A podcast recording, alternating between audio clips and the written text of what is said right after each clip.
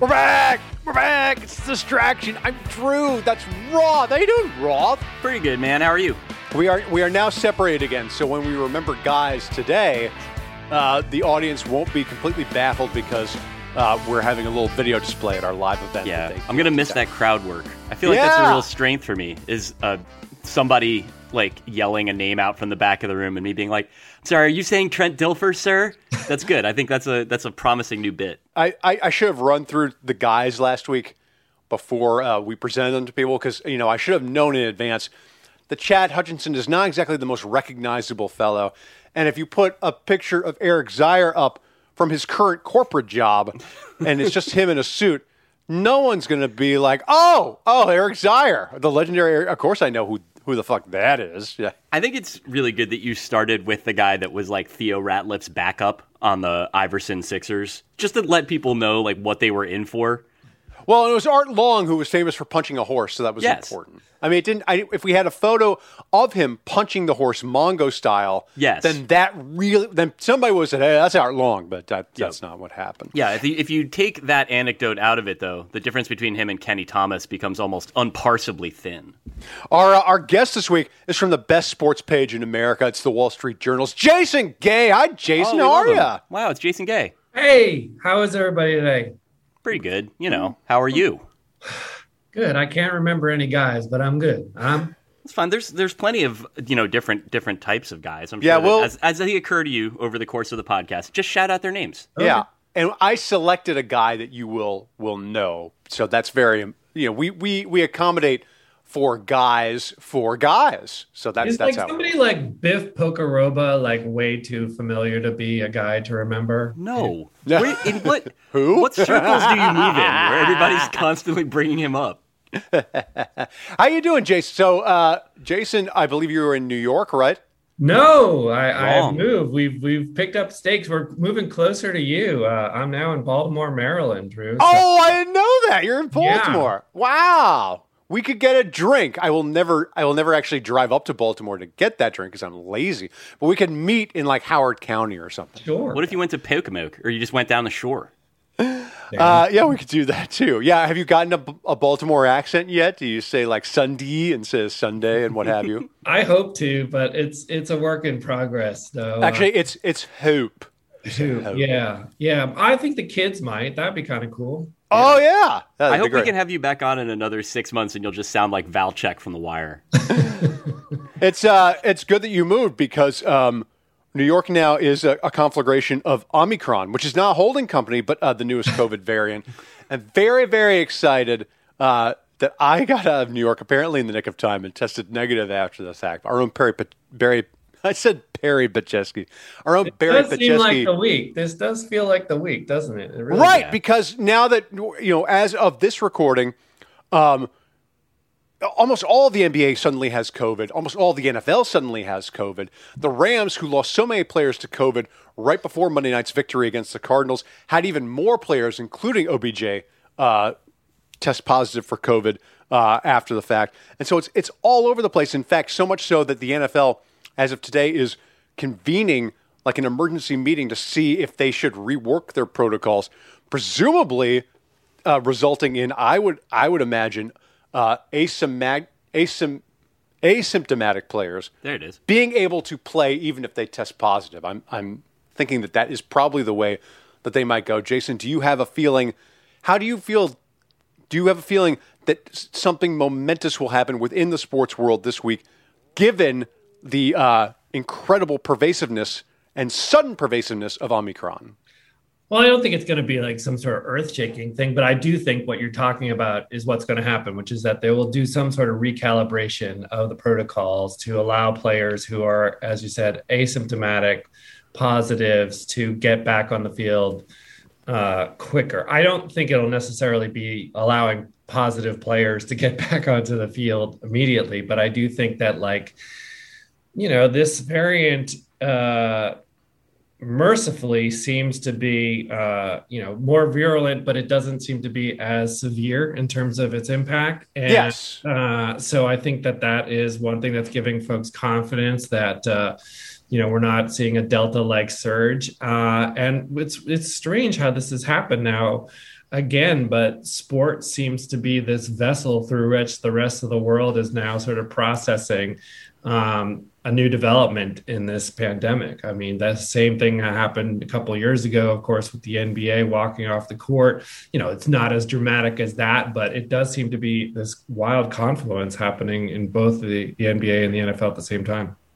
You know, one of the things that it, well, I just sounded like Cris Collinsworth there when I gave it one of the things, but uh, the thing that I noticed about it was I've read a lot um, about how, you know, essentially we are going to have to succumb to endemicity where COVID is here, you know, and it's it's pervasive. There's no really, you know, you're you're going to you're going to have to just accept that there is some risk of you getting it as you go about your business out in life.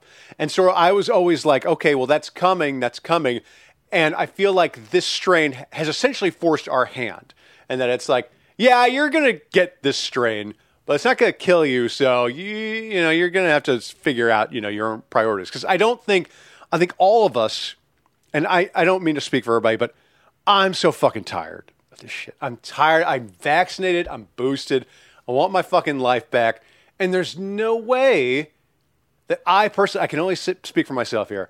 There's just no way that I'm going to like, I'm going to quarantine again. I don't, I can't, like I won't survive. I'll, I'll just go out of my fucking mind. About it. yeah, I mean, a tricky element of this, of course, is that we are seeing in some regions stresses on the healthcare system, which was exactly the issue. You know, going yes. it's about like you know overloading the system, not having beds available. But if you read uh, carefully those reports, in almost every instance, the stress is really being brought by unvaccinated uh, individuals. And so, you know, that obviously should be putting a premium upon getting vaccinated getting boosted like Drew, doing all those steps. Uh, because if you want to get to that, what did you call it? What you, endemicity? Is that the yeah. word? Endemicity. I used it last night at the dinner table. My wife was like, "What?" I was like, "Yeah." I love it. I love it. I didn't even know it was a word until now, but it we've sounds got great. One virulence and two endemicities, and we've been going for like five minutes.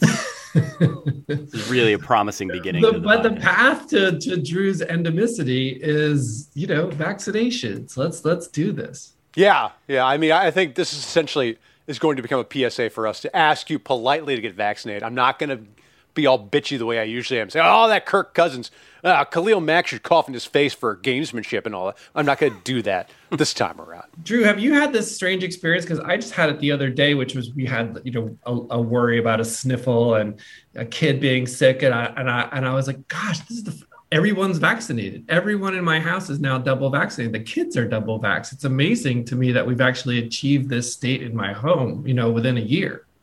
Yeah, I'm like I try my best, and I've written about this where, uh, you know, I, I try to counteract sort of the bleakness fetish of the internet, just saying like everything's worse and it's only going to get worse, and I'm you know I try to remember that you know oh my God, I'm va- like, I did not think at the end of this year, like, I knew I would be vaccinated, I would be vaccinated this year because the vaccines were coming out into the market at the end of 2020. But I did not think that not only I would be vaccinated, but all of my children would be vaccinated. And that my daughter, they just approved the booster shots for 16 and 17 year olds. My daughter turns 16 in February. So, like, on her birthday, her birthday present is a trip to the goddamn clinic. I'm not nice. like, she ain't getting a fucking of muscular soreness. Yeah. And... she's not getting a fucking car. She's getting boosted. And then she can fuck off and do whatever she wants after that. But you're right. it is weird, though, because it is, it's both miraculous and yet I think this is the part where, you know, the, I mean, just to echo Drew's point about being tired, where, like, it's really hard not to feel sort of like a, a, sort of broader resentment, not just you know towards people that are, are getting sick and filling up hospitals. Like that's really effectively a them problem and not a me problem. It's just like this is a miraculous twelve months of progress in that sense, and yet like I can't say that I'm like feeling that much better. Right. You know, like it's and that part of it is again maybe my fault for spending too much time like looking at online or just immersing myself in the news. Like honestly, like there's plenty of other stuff that I could be doing that would probably prevent me from feeling that grouchy about it. But it's frustrating, like, because as great as it is to be, you know, double vaxxed and boosted, and like, I got to tell you, the lifestyle it suits me. I feel great. Yes. Um, not physically, of course, but you know, or emotionally, but it's nice.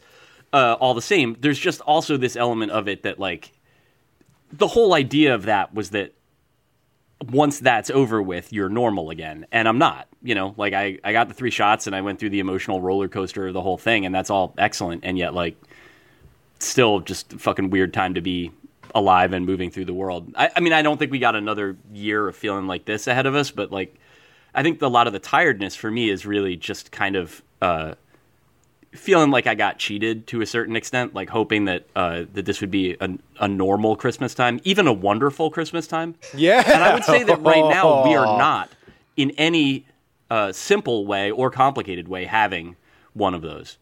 Yeah, I I, I agree with you uh, because I, I really, you know, you want to have this sort of like I'm off the hook. I can fuck off and go to, like Grand Cayman if I feel like it, and Yeah. not give a fuck about anything. And it's not, and it's sort of that. It was sort of inevitable that that was the case. That there would always be like, you know, you would. You're we're all still adults, and we still have to lead responsible lives, and the world is never going to be ideal. Certainly not now. Um, but you know, it, it's it's hard when you've been through quarantine and waited so long for progress and the progress comes to you it's hard not to feel you know a bit ripped off that you did not you know you were, you did not reap the ultimate benefits of that progress which is Yeah. that you don't have to you don't have to work and you can you get also get a billion dollars with your shot and all that's but that that that's not that's not what occurred so yes tough I, I too, though because we've been we've like touched it a couple of times you know that like there was that like that little sort of like all summer in a day period of like five weeks remember like in like may through like early july or whatever Yeah, yeah, fucking summer love, was great baby. All and the then like, proclamations that it was going to be the craziest summer ever. Yeah, that was- I was in on that. I was like, oh, I'm going to fucking keggers, even though I'm a recovering alcoholic and don't drink anymore. but I, I didn't do any of that shit. I love those blogs. That was such a because you know whatever. I'm too old, but the idea of just like reading these headlines and being like, everyone's fucking smashing, dude. Like this is it. This is. and like there's something very like kind of grandfatherly in me and reading them where I was like, ah, well, have fun. That's great. Like you've earned it. Jason, can I ask you if you were in charge of one of these leagues, and let's say the NFL, let's say you were, you were commission, you were the ginger hammer for a day.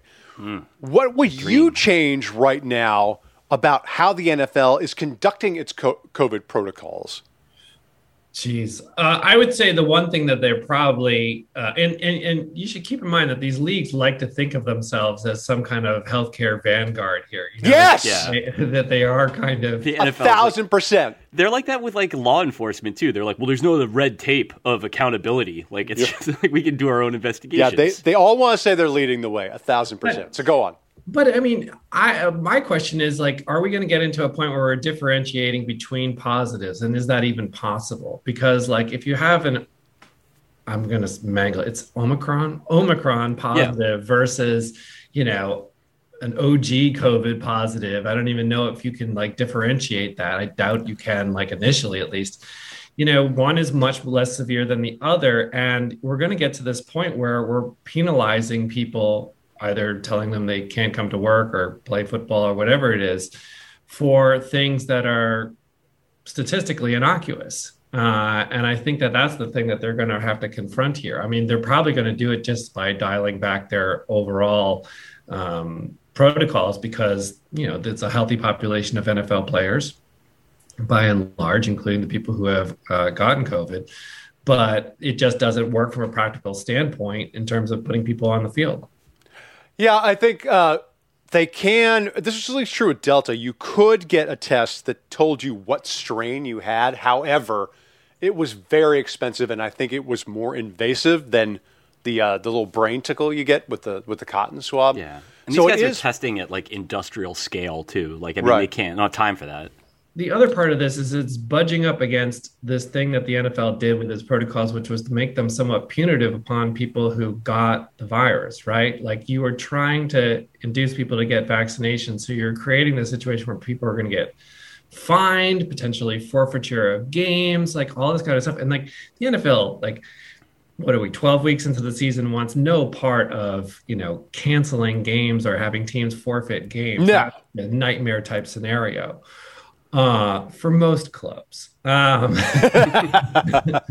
Not the Jaguars, but all Yeah. the other clubs. Yes. Urban Meyer's been like offering to do that since like November, which is like you know because we could just we could dip if you guys want, like or if you're if you're not feeling it or Right. So they're probably looking at these results from like Monday and Tuesday and been like, whoa, whoa, whoa, whoa, whoa. Like we have to recalibrate here because, you know, if we start throwing around the kind of penalties that we said we were going to do in August, it's going to be really dramatic. Right. Because in theory, those were set up essentially to pan- penalize uh, unvaccinated players. Yeah.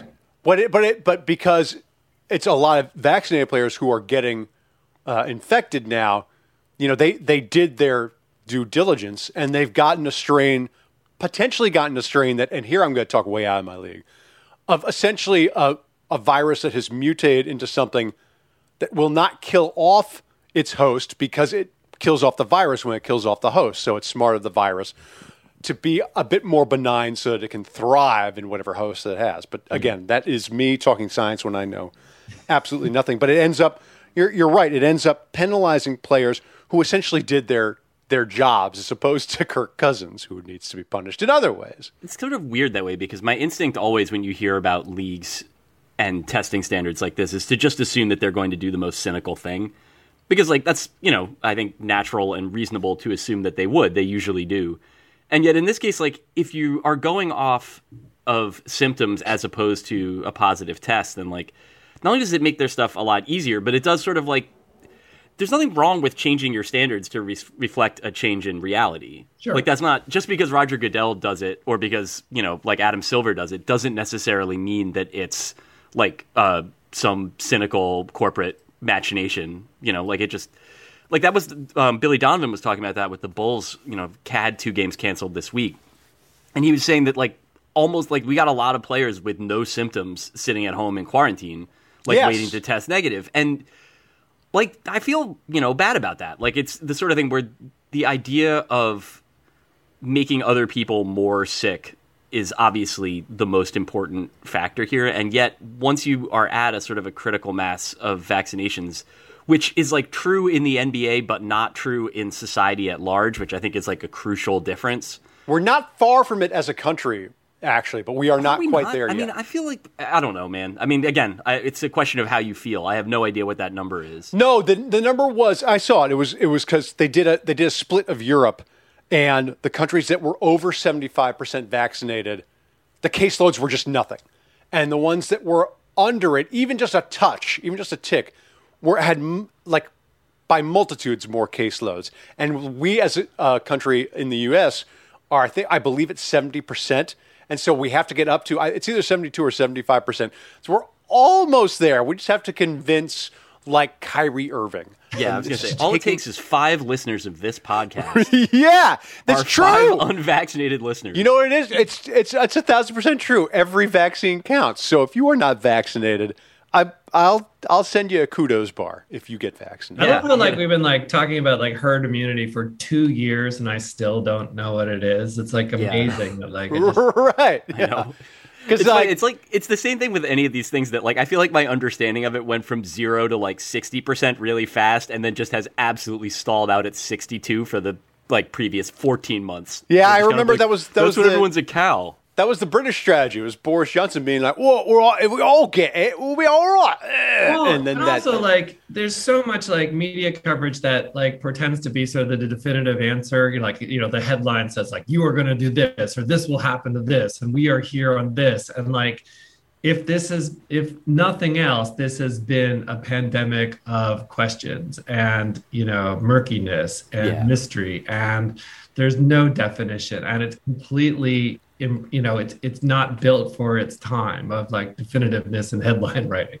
Yeah, and also that like the lack of faith in the idea of like just sort of starting from the position of being lied to. It's like no one knew anything. Like my sister was telling me, who is a doctor, was throwing out some old medical journals from last year, and she was just like sort of going through them and was like struck by how wrong so much of the stuff was, and it wasn't wrong for any reason of like malfeasance or it was just they didn't know anything yet. Right. And we're still learning stuff about it. But you're right. I mean, it is just like it's really hard to sort of bear that in mind because you feel abandoned. Maybe is a word for it. Like just in terms of like who actually does know anything and are they able to help you? Well, I also this has been you know the pandemic has has taught at least me the value of sort of waiting for the proper information. Now that's ironic given that a lot of anti anti vaxxers are just like I'm still waiting for the facts, but mm-hmm. in reality, there was a lot of you know, you know, the media, and which we are part of, likes to get ahead of itself and to give you answers as you know, not even I want to say as best they can, but they don't even try that hard a lot of times. So I, you know, and so I am used to, you know, when a new variant strikes, I'm like, oh, someone's going to explain this to me right away, even though the study on this variant, like all the information, definitely has not come in yet, and is and comes in piecemeal. So you have to sort of wait and sort of, you know, and and take that information as it comes, but you still have to wait for it. But that goes against sort of the firsties instinct, not only of the media, but of the people consuming it too. Yeah. You don't, I, I don't think for a minute that people are going to go back to any kind of draconian lockdown state. I don't think that you're even going to get a situation where teams start playing in empty stadiums. They're doing it in Germany, actually. Bundesliga is playing in empty stadiums right now, but I, I just, just I can't see that happening here. Yeah, I don't think e school's coming back either. Like I, I also feel like it's just there's no institution that has the stomach for that fight, or maybe at this point has the authority to actually pull it off. I mean, right, because we would all just be like, "Fuck that." Right. I mean, like they never really tried, but at this point, the idea of just some sort of like federal mandate or whatever, I just feel like people are so past it that they'd flip out. Yeah. Uh, let's talk about sports, Jason. You're a big cyclist. Can I uh, can I ask you? Is there cycling news uh, this winter? Because winter is really the, the best time to ride your bicycle. Oh, I'm so glad you asked. And and uh, the the, the you know, anytime you can segue from endemicity to uh, European cyclocross, you just yes, do it, right? That's what the McAfee show does, right? It's usually like European cyclocross talk for a know. thousand percent. And then Aaron Rodgers yeah. comes on, and then he says that his toe. Uh, won Best Actress. we the, are in cyclocross season, gentlemen, which is the sport that's kind of like a hybrid between mountain biking and road biking. It's huge in Belgium. Uh, they have a lot of stars uh, in the European continent, some Americans. Uh, it's sort of muddy, it's wet, it's you hop over uh, barriers, you carry the bike up hills. Uh, what's Ooh. interesting in cycling, and I'll keep this really quick, uh, is that don't be quick. The yeah, best cyclists in the world, the guys who are competing in the Tour de France, the women who are competing in the um, Women's Giro d'Italia, are competing in these races. You know, you have this is sort of the the epic day of the all-round cyclist. It's no longer the era of the specialist. We saw that not that long ago where cyclists would pick one discipline, stick to it. Now people are doing mountain biking, they're doing road biking, they're doing cyclocross. It's very interesting. All the growth in this country. We're actually in a bike boom in America. I don't know if either one of you tried to buy a bike for yourself or for somebody else. It's really hard. There's very little inventory. Uh, Christmas bikes are almost hard, you know, impossible to come by. Um, but a lot of the growth is happening in dirt and gravel and things like that because people are sick of cars and roads and bike paths and all that kind of stuff. Can you describe the experience of watching a cyclocross race? I feel like it's as close as I'm going to get to doing it, but I know you're really good with words. So tell me a little, just take me there. I'm in Belgium now. There's a guy whose last name ends with the letters C, K, and X. What's he doing? uh, it, it's it's a multi-surface course, so your grass, asphalt, mud, sand. Uh, you sometimes have water. This past weekend, they had about a half foot of snow. Uh, you are traversing this terrain. If you cannot traverse the terrain on your bike. You pick up the bike and you literally run with the bike. So you see these people oh. running, carrying the bike on their back. Oh yeah, now, these Brutal. are twenty pound bikes. These are not like heavy, heavy apparatus. But it still sucks to carry a fucking. Bike, yeah, this, that does answer my question about what do you do when you're on sand because you can't really, really ride a bike in, your, in the sand, right? If you build up a momentum, and what cyclocross people like to talk about obsessively is tire pressure. So the idea is that if you run your pressure low enough, you actually create enough of a um, uh, tread that you can go across sand if you're at a good enough velocity. But that doesn't always happen, and so that usually results in people picking up the bike in sand. But you can see people do it. Last year they ran the World Championships course right alongside the ocean, and people rode it because they had enough speed. Do they have? Do they keep like special pumps on them to fuck with the tire pressure? They do not, but it's a closed course like a, you know, like a car race. And so they have a pit where they can change their bikes. So they can change the treads, they can change the pressure. They have a pit person who's there with them. Really? say Yeah. So they get a clean bike, you know, coming through. Usually the reason they change bikes is that they're covered in mud and grit and all that kind of stuff, and they just want a clean bike. But if they want, you know, changes to pressure and stuff like that, usually those are the things that are happening before the race. But yeah, you can make mid-race changes to equipment. I like the idea of, of cha- wanting a clean bike. Oh, my bike's dirty. Oh, yeah. well, but all that mud and grit gets in there, and yeah, but it is covered in mud. Yeah, yeah. it's true. It's true. I'm just thinking about how I take dirt on a bike. Oh, mud. Ah, uh, it's on my pants. Ah. Jason, how often do they let you write about this? Like, because this is something I know you care about a lot. Is this like the sort of thing where you spend all year thinking about it and then you get to write 800 words on it once? Yeah, I mean, I tried to uh, ration it a little bit. Um, I, you know, mostly because I just don't want to alienate my reader. you know, there are a devoted number of people who care a great deal about it, and I'm very um, appreciative of them. But I know that the public, by and large, isn't terribly invested in the sport. But I have been, and I, you probably see this in your work too, that when you sort of hit these vens of sports that are both a sport like a professional sport but also a participatory thing you get this um, enthusiasm for it which i think is quite unlike say writing about the yankees like if you write about like you know a, a, a, cyclocross race, there's this whole like everybody who does it is going to read it just because they're kind of shocked that it exists out into the mm-hmm. world. And so you have real buy-in in the way that you don't necessarily have when you're writing about, you know, you're the 78th person with a take on Urban Meyer that hour, you know? Right. Yeah. Yeah. yeah. The people who are into it are really into it. And they share it. And it has all these kinds of, you know, the metrics and things like that that we all can see now and they actually do quite well. It's a weird thing but i don't know if it could sustain itself. It was a full-time thing. I think that you know having it done occasionally is is sort of the, the what works for us at least. Let's take a break and come right back and open up the Funbag with jason gay and talk some more sports too all right? We'll be right back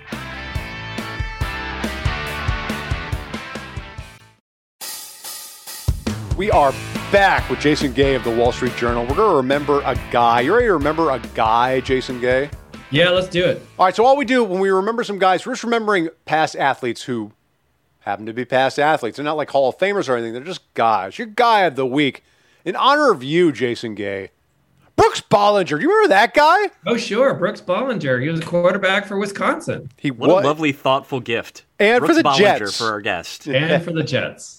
Yep. I actually don't remember him playing for any other NFL team, probably because he didn't. Once, once you play for the Jets, that's kind of it for your NFL career. You don't really.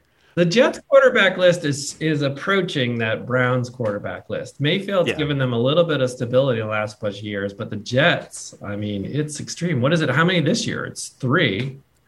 At right. Least. And I mean, and they drafted a guy number two. Flacco. And he's played terribly. And I, you know, I, I don't even, I don't even. It's him and Trevor Lawrence, Zach Wilson, and Trevor Lawrence. I don't know if I can describe their failures to them or the or the the absolute cursed franchises they play for. It's hard Wilson to parse. Is a really interesting type of bad quarterback. Like Lawrence, sometimes you'll see makes really good throws because he's Trevor Lawrence. Like he's still Trevor Lawrence in there. Right. Wilson will biff easy throws, and I this is just a masochistic part of me. I'm not even a Jets fan. I just will watch what's on TV if I'm not feeling like doing anything else he throws like 97 mile an hour heaters on like bubble screens and he throws them in weird spots. Like he makes he could not make it harder to be his uh, wide receiver. Let me ask you this though. I feel like this year is like the greatest body of evidence of how quarterbacking is largely situational because of two things. Look at mac jones. Like do you mean to tell me that trevor lawrence on the new england patriots would not be having the kind of season that mac jones is having Right. Or look at the Stafford thing in LA, where, you know, he's still making some blunders, but he's a lot better situation, a lot better team, a lot better weapons, and he's kind of doing what they thought and said he would do. Uh, I mean, it's hard to say that these guys, in and of themselves, are failures when they're in these situations that are just brutal. Yeah, so for Lawrence, that's true. I think. Well, it's hard to say. The Jets like kind of thought they would be good, which is weird. I think that like, but they like signed real players to put around them. Like the they Jaguars got a real coach too. Yeah, it's different. Yeah. But Oh, go ahead, Roth. No, I mean I don't really have anything much more to add to that. Although it is weird to me that the quarterbacks that have looked the best for the Jets this year are, in my mind, uh, Mike White for 1.25 games, Right. and Josh and Josh Johnson. Like the rest of it has just been a disaster area. I, I want to use the the Brooks Bollinger uh, discussion to talk to you, Jason, uh, about uh, you are a Wisconsin fan. Obviously, you despise Michigan, but Michigan uh, is going to be in the college football playoff on New Year's Eve. They're playing Georgia. Bama is the one seed. They're going to play Cincinnati. As someone who loves Wisconsin but hates Michigan, are you going to root against Michigan, or are you going to do the SEC thing? where you keep you you have to root for the Midwest to represent, even if you fucking despise Michigan. I need the material, Drew. I mean, come on. I mean, you know what it's like. Uh, a, a Michigan run is is good business. Uh, you know, it's hard to argue that they are a very popular concern. I mean, the University of Michigan is a massive school with a massive base of alumni, many of whom work and read the Wall Street Journal. So, like, if this party train continues, it's good for my work, but. I, I just think it's interesting to have a little bit of a wild card in this playoff format, which had been getting terribly boring over the last couple of years. And I think that Cincinnati being in there is interesting because we finally get to have that quasi referendum about Power Five versus Group of Five, and then you know Michigan. Like I'm, I'm curious how it goes. I mean, I, I, my heart is saying they beat Georgia, but you know, people who are SEC wonks are like, no way, no how. Yeah. Drew, how in are you on them? Like, how much do you believe in the team from having watched them? Michigan? Yeah. I mean, they definitely feel like a team of destiny. They definitely feel like they are, you know, riding some sort of momentum wave. I mean, that, that they crushed Iowa. Ohio State win was really convincing, and Ohio Yeah. State entered that game as being the number two team in the country. It was not like some sort of flukish victory at all. So Yeah, and the uh, that was the last I ever heard that stadium. If you've ever been to that stadium, you know it's huge, but it's as silent as a fucking church most of the time. Right. And they, like it sounded like it sounded like the clink. Like it was like loud in that Ohio State game, and and rightfully so. They played fucking amazing football. It was very cool. and there's fans I've been bottled up for a decade and a half at least now and they are ready to rock and they will come out for these games and there's just going to be there's no like you know sort of like boredom that you have with some of these SEC teams that are just for them it's this is routine Uh, this is from Greg. This is we're opening up the Funbag, and I think this might be something you can answer factually, Jason Gay. yeah Greg writes in with so many uniform combinations now. Who do you think chooses which combination is worn? Obviously, players and coaches don't, but they're also usually superstitious enough to voice objections if they consider one to be bad luck. I, I, I'm embarrassed I don't know this. Do you know uh, in various sports leagues who gets to choose the out, the uniform that's worn on for any t- given game? I only know what I've read a couple of times in things like baseball, where you see things where, like, oh, the Red Sox got together and they decided that they wanted to wear their trashy softball uniforms for the ALCS. Like, you know, like I'm always offended. I want to see them wear their classics in the playoffs, you know, and then they wear the goofiest outfit. And it's usually because the players consider there's some sort of mojo and, like, you know, they're riding that. Um, so I think the players have a vote in baseball. I don't know how it works in other sports. And like, without trying to sound like craggy old sports writer, like I just, to me, I've lost the thread on like how any of it works nowadays because I'm old enough to have come of age and like, you know, the whites were your homes and the colors were your ways. And that's how it worked. And, you know, that's obviously no longer the case. Yeah. so there's something kind of quaint about the color rush era where there'd be like one week a year where every team looks like a different Gatorade flavor and you're like, oh, neat. Well, Yeah. that that I think is I was going to say the NFL I think has contractual um, uniform obligations like color rush. Like that was always Right. at least in the beginning it was always folded into Thursday night football. So if you were on Thursday night football, you'd wear your ugly shit uh, color rush uniforms. I don't think that's as true anymore. Like I've seen color rush jerseys in other spots besides Thursday night football, but I have to think that there is if there is, you know, first of all, some sort of contractual obligation in the NFL at least, and then a marketing department has to, or and I think Yeah. I think the the player stuff. I think that I don't think it's as, as common in the NFL, but I do think that you know if I think on special occasions, if the players are like, "Hey, we want to wear our Kelly Green St. Patrick's Day uniforms," or the fuck, then they're like, "Yeah, sure, we'll do that." As for the NBA, like they wear a new uniform every fucking game. I'm just so gonna say, like that just seems like bad practice. If you're like reaching out for like a casual fan and they put on a game and like one team is wearing a pink jersey that just says Burp Town across the front in Comic Sans, like no one knows what that means. You know, like you just like they're gonna watch and hope somebody dunks, but it's confusing. Chad writes in, uh, Jason, could an announcer call an entire game on the radio so vaguely that my mom couldn't figure out which sport is being played? Uh, well, let's think of what the sport would be. There's I no mean, way it could be baseball. It can't be baseball. It can't be baseball because baseball has very bespoke language. Um, a scoring sport, basketball, and what's a, like a high volume scoring sport that's, I mean, three pointer would kind of be a. I mean, what do we mean by vague? Like they just say like he scores and it's three points. Uh, tennis is out.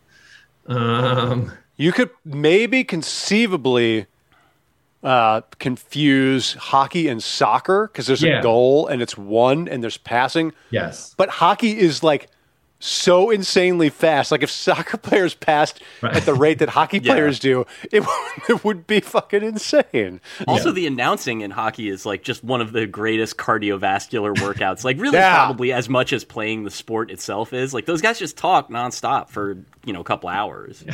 Those hockey announcers cannot stop talking.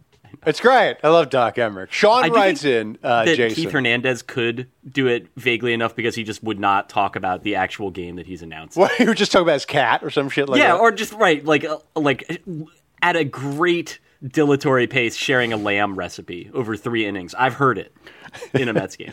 Sean writes in, Jason, I was going to get a haircut today, and I started thinking about if our hair follicles had nerve endings and how you'd feel pain if your hair were cut. Getting a haircut or shaping up would be the worst thing ever, right? Would all of society just grow their hair out from birth, or would there still be people willing to go get a haircut by use of hair anesthesia or just sheer gritting it out? Would balding actually be an advantage here? I'm thinking about dead nerve receptors. What would happen to society, Jason, if you could feel your hair? Will there be like some kind of like lidocaine application, right? Some sort of thing that you would like put on like ends to like if you had to do hair cutting. I mean, because I don't think you can just not cut your hair ever. Uh, but yeah, baldness would definitely be a performance advantage, a life advantage. Um, would people do like electrolysis or do all kinds of like just remove hair? Like would just you know n- what is it? nair? Oh, that's right. You can just Yeah. give yourself alopecia. I don't know what are you. I mean, yes. What a question.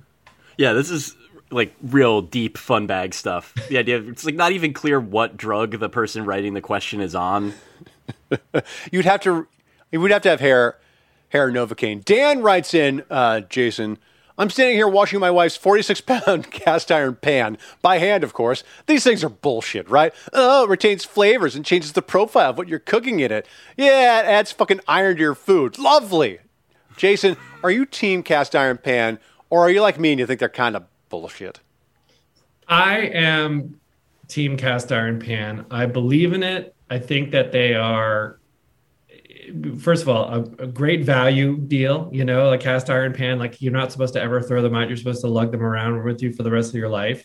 right. Uh, I don't. I've heard the thing about the sort of iron supplementation you get from cooking them. I have no idea if that's true. My issue is the side crusting that happens and like how to get that off. Like, because I know you're not supposed to be getting in there, and you're not supposed to really clean it, right? You're not Yeah. actually supposed to get in. You like wipe it. yeah, you wipe it.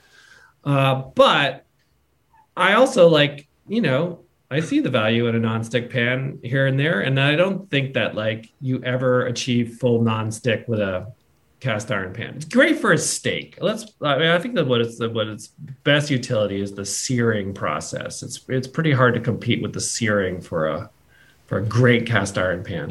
It's also like that helps with seasoning because you're using you've, you're getting all these animal fats with it. Like we, I don't get to cook meat very much. My wife doesn't eat it, and I cook a lot of fish in cast iron pans, and it's good. It, and like, and it is not exactly non-stick, but it's sort of getting you there. It's just different. Like I can't develop those sorts of flavors without that sort of like just tallow accumulation that you get with, from cooking steaks in a pan. And so like for me, they're borderline bullshit even though I recognize that they heat up well and they look cool and I like that you never throw them out. I also like that you don't really have to wash them. It's just like we still have to do something with them. I'm just sort of like giggling at the image of you like cooking like a whole fish in a cast iron pan. Like, just deftly flipping it like a pancake. And it has like an X where its eye should be. Yeah, just basically you're imagining me as Heathcliff. Yeah. My wife really did exciting. remind me, by the way. Uh, I was cooking something in like a grill pan and it was sticking, and I was getting all pissy. And she said, "It's sticking because it's not finished cooking yet. Like it, if once it's hot enough, it'll come off. And I think that's probably been my fatal flaw with cast iron pans. I'm like everything's fucking sticking to it, even like a steak. I'm like I got to add like a stick of butter if anything's gonna not stick to it. But I think it's also a, I think it can be a matter of technique. That said. I'm I'm never going to use a cast iron pan again. Like it's nice in a restaurant when they serve like cornbread to you in a little mini cast iron pan. Oh, well, I'm, on the frontier, whatever. But at home, I don't I don't require. Or like a personal yeah. pan pizza. There's a place that we like in Portland, Maine. Main chat is happening right hey, now. Uh, called Empire Chinese. That does, uh, you know, when you go to like Chinese restaurants, you can get those um, string beans that are cooked in a pan with like sometimes there's like the fermented black beans and stuff on them, but they're like delicious. Only time I like green white green beans. So Empire Chinese to me is like the absolute apex of that form, and I remember asking them because I, you know, we would love to try to do those at home and I was asking like what kind of seasonings are there? What do you you use? Sometimes I will do stuff like this. Uh, I, like this is the the moment where I become like a seventy five year old man just rocketing forward in time. And they explain that like the reason that it tastes so good is that the wok that they have is like fifty years old. That they like, and this is like a thing that it's like it's not just like the cast iron effect there where you're getting like iron in it you're getting like every green bean that's ever been cooked in there before adding value to the thing that you have. So like y- you couldn't replicate it at home if you wanted to. Yeah. I don't know if they were trying to make me feel better because I was like every time I do it, it just kind of sounds uh, not you know comes out. Flabby, that's like uh, that's like pasta pots at restaurants are always going. So the pasta water that they have is so starchy and so has so much body in it that they can finish sauces in a way that you can't really do so yep. at home. Uh, Jason Gay, you've been a fantastic guest, but we got to wrap up this podcast. Brandon Nixon, Corinne Wallace are our producers. Daisy Rosario is our executive producer, and our theme song is by Kirk Hamilton. You can listen to ad-free episodes of The Distraction only on Stitcher Premium. Thanks to us, you can get a free month of Stitcher Premium right now. Just go to StitcherPremium.com and use the promo code DISTRACT. Don't forget to rate, review, and subscribe wherever it is that you listen, and go subscribe to Defector while you're at it. And of course, subscribe to the Wall Street Journal where our guest Jason Gay resides. Jason, thank you for coming on. Thanks for having me. Love you guys. Love it. Bye. All right. We'll see you guys. See you next week. Bye-bye. Bye.